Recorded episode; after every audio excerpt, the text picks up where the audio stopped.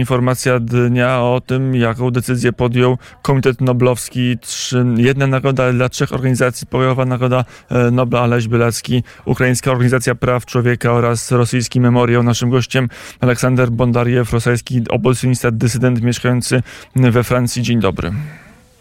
Dzień dobry panu. Dla Rosji, dla Rosjan e, to jest ważna nagroda. Ten Nobel pokojowy to jest ważny dzień. No myślę, że tak, ponieważ e, memoriał mm, to jest zaszczytna bardzo strona, e, która przez dziesięciolecie trwała e, i do tej pory, jak był zniszczony w tym roku przez e, reżim putinowski, to bardzo dużo zrobił. Przede wszystkim chodzi o archiwa, archiwa represji, e, obrony praw obywatelskich i tak dalej. Mm, Organizacja bardzo zasłużona w tym roku, mm, zlikwidowana jakby, jakby w przeddzień, jakby w przygotowaniu do, do agresji na Ukrainę. No, e, nie wiem, co to znaczy w przeddzień do agresji na Ukrainę. To było w lutym, prawda? Mm, Tak A jest. nie, to panu chodzi, że e, po prostu został zniszczony. Tak, tak, tak. Źle zrozumiałem. Na ile y, to będzie, y, na, na ile to, też trochę zagłębmy się w społeczeństwo i politykę rosyjską, na ile likwidacja, zniszczenie y, memoriału no, był jakimś swoistym, nawet symbolicznym przygotowaniem się do, y, do wojny, którą obecnie widzimy i Nie, nie. absolutnie nie, absolutnie nie, ponieważ mimo wszystko memoriał e, nie był e, bardzo szeroko znany. E, Rosja jest bardzo wielka, ludzie oglądają głównie telewizję, w związku z czym memoriał był znany e, no, być może kilkuset tysiącom lu- ludzi, ale nie więcej. No. Mm, Teraz ma Nagrodę Nobla. Myśli pan, że to jakoś się w e, społeczeństwie rosyjskim odbije echem? Myślę, że nie, ponieważ wszyscy teraz są zajęci przede wszystkim tym, co się dzieje e, na Ukrainie i w związku z tym, co się dzieje na Kremlu. Symboliczny wymiar tych trzech nagród, bo chyba takie trzeba rozumieć. Aleś Bielacki, lider mm, białoruskiej wiosny, mm, ukraińska organizacja, rosyjska organizacja.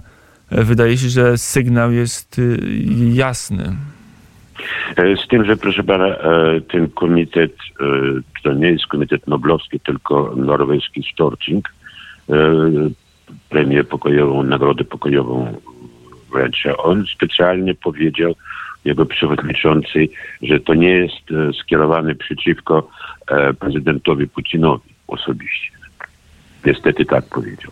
Mm, Taka jest polityka. E, Ten, ta organ, komitet, ten grupa ma też swoje e, powiązania.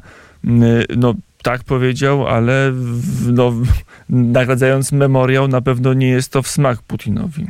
Jednocześnie, to znaczy to w sposób bardzo dyplomatyczny, powiedziałbym, to zrobił, ale niewątpliwie odbije się to wielkim echem w świecie. I właśnie ten e, trójkąt Rosja, Ukraina i Białoruś to jest też bardzo symboliczne. E, Nagroda Nobla zachęca nas do, termin, do, do, do determinacji we wspieraniu naszych rosyjskich kolegów i ich dalszej pracy w nowej lokalizacji, pomimo przymusowego rozwiązania memoriału w Moskwie. To przekazał agencji Reutera e, członek zarządu memoriału e, Anke Gissen. Nie wiem, czy to jest Rosjanin, nie brzmi to jak imię i nazwisko rosyjskie, no, ale jest przynajmniej jakimś stanowiskiem e, szeroko pojętego memoriału. E, Proszę pana, e, to znaczy e, o stanowisko w jakiej sprawie chodzi? Mm, tutaj to, to cytat i reakcje. Zbieramy reakcje, zbieramy także reakcje w Rosji wśród opozycji na tą Aha. decyzję e, Komitetu Noblowskiego. Myślałem, że pan po prostu się odniesie i pociągnie myśl dalej. To znaczy pociągnąć myśl dalej, można powiedzieć, że niestety opozycja rosyjska, która istnieje teraz już prawie cała jest na za granicą, oprócz oczywiście Aleksieja Nawalnego, który siedzi w obozie karnym. I ta opozycja zbiera się y, na różne zloty, forumy, dyskusje i próbuję wyobrazić sobie, jaka będzie przyszłość tej Rosji. I trzeba powiedzieć, że nie mają niestety takiego bardzo dokładnego planu, ponieważ e, mówiąc, że jak Putin odejdzie, to wszystko będzie inaczej.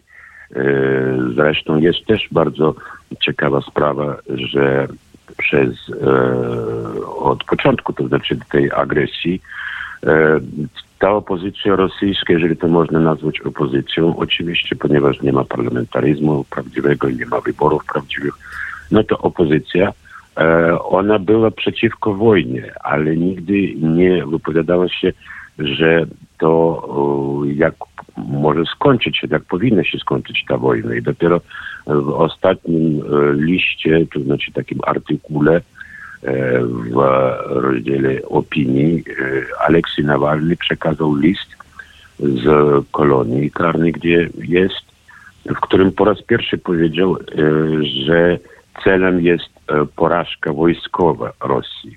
To znaczy celem opozycji rosyjskiej jest porażka Rosji. To oznacza wygraną Ukrainie, ale jednocześnie mówiąc, że nie wolno, żeby ta Rosja przestała istnieć, ponieważ są obawy, że jeżeli władza na Kremlu będzie słaba, to różne republiki na Kaukazie albo na Dalekim Wschodzie zaczną się autonomizować, jakby to powiedzieć, jeżeli będą mieli do tego ochotę. Tatarstan na przykład jest do tego przygotowany. W związku z czym ta opozycja nie jest e, E, na to zgodna, w związku z czym są inne osoby, które mówią, że ta opozycja pozostaje w pewnym sensie imperialna, tak samo jak imperialny był Związek Radziecki albo imperialny jest e, Federacja Rosyjska teraz. To jest dosyć skomplikowana sytuacja.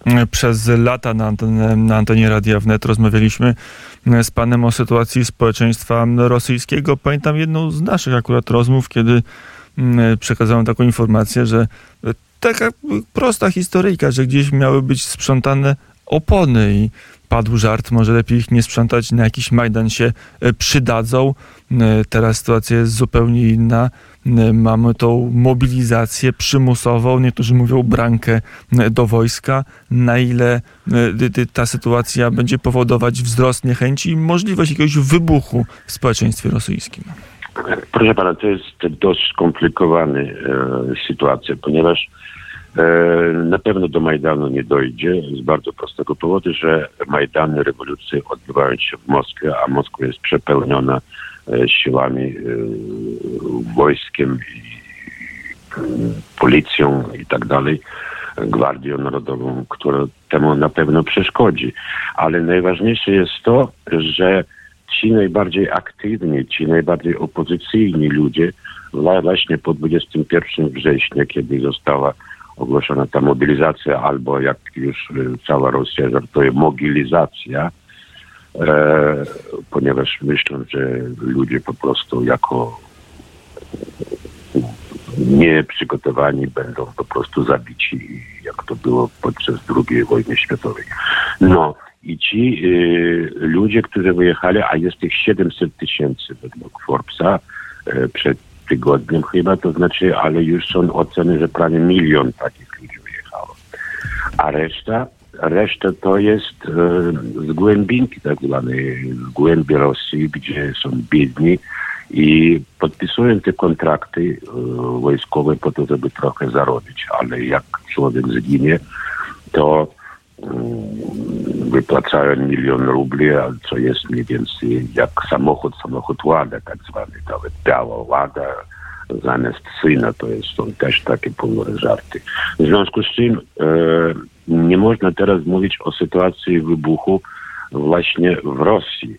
Może być wybuch wśród tych e, zmobilizowanych, którzy już są niezadowoleni tego, że absolutnie nie jest nic dla nich przygotowane, nie ma mundurów, nie ma obuwia, e, nie mają broni, nie mają jedzenia i muszą wszystko kupować, nie mają żadnych leków. Wszystko to mm, musieli kupować za własne pieniądze. Ale jest jakiś taki moment otworzenia oczu, że nagle to państwo, państwo Putina nie wygląda tak jak się to mówiło w telewizji, że nie jest tak potężne, nie jest tak sprawne, że jest przegniłe i rozkradzione od środka? Czy o tym wszyscy wiedzieli i to nie jest żadne zdziwienie?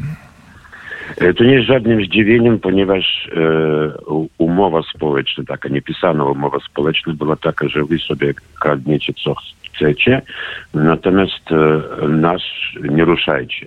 I po raz pierwszy 21 września ta umowa została e, zerwana. I można mówić, że ponieważ to dotyczy gigantycznej ilości rodzin rosyjskich, to znaczy jest 300 tysięcy, które już niby są zmobilizowani, ale w jednym punkcie siódmym e, tej, tego ukazu Putina, e, który jest sekretny, mówią, że do miliona osób. W związku z czym oczywiście ta to nieszczęście przyjedzie do wielu rodzin, ale ponieważ oni oglądają od pół roku telewizję radziecką, bo nic innego nie oglądają, to oni będą mówili, że to nie Putin jest winny, a Ukraina jest winna, bo nie chce pokoju. Już prawie jest dosyć duża większość ludzi, którzy uważają, że to Ukraina napadła, czy to Amerykanie, że ludzie wyjeżdżają i mówią, że tak naprawdę to idziemy walczyć z Amerykanami i tak dalej. To znaczy propaganda robi swoje niestety. A W z drugiej strony ta, e, to wróćmy do, już na sam koniec do tej emocji tych, którzy są powoływani do, e, do wojska m, e, i trafiają do tych koszar w tej sytuacji, gdzie nie, ma, gdzie nie ma dobrych mundurów, nie ma odpowiednich hełmów, jest złe uzbrojenie. Czy to może być element zarzewia zmiany, czy nie? E, Proszę pana, mm, sytuacja jest taka, że jest dosyć dużo już takich różnych klipików wideo, gdzie ci e, brańcy, powiedzmy, mówią właśnie o tych strasznych warunkach nieludzkich i tak dalej, ale nikt z nich nie mówi, że nie chce walczyć. E, Oni chcą walczyć, oni już mają broń i nie ma tego już ile minęło. No, nie, nie dużo czasu minęło, ale nie było tego, że to jest Putin jest winny. Zawsze będą winni jacyś generałowie, czy jacyś gubernatorzy i tak dalej. E, jak to pan wie, e, car jest dobry, ale ci e, bojarzy się źli.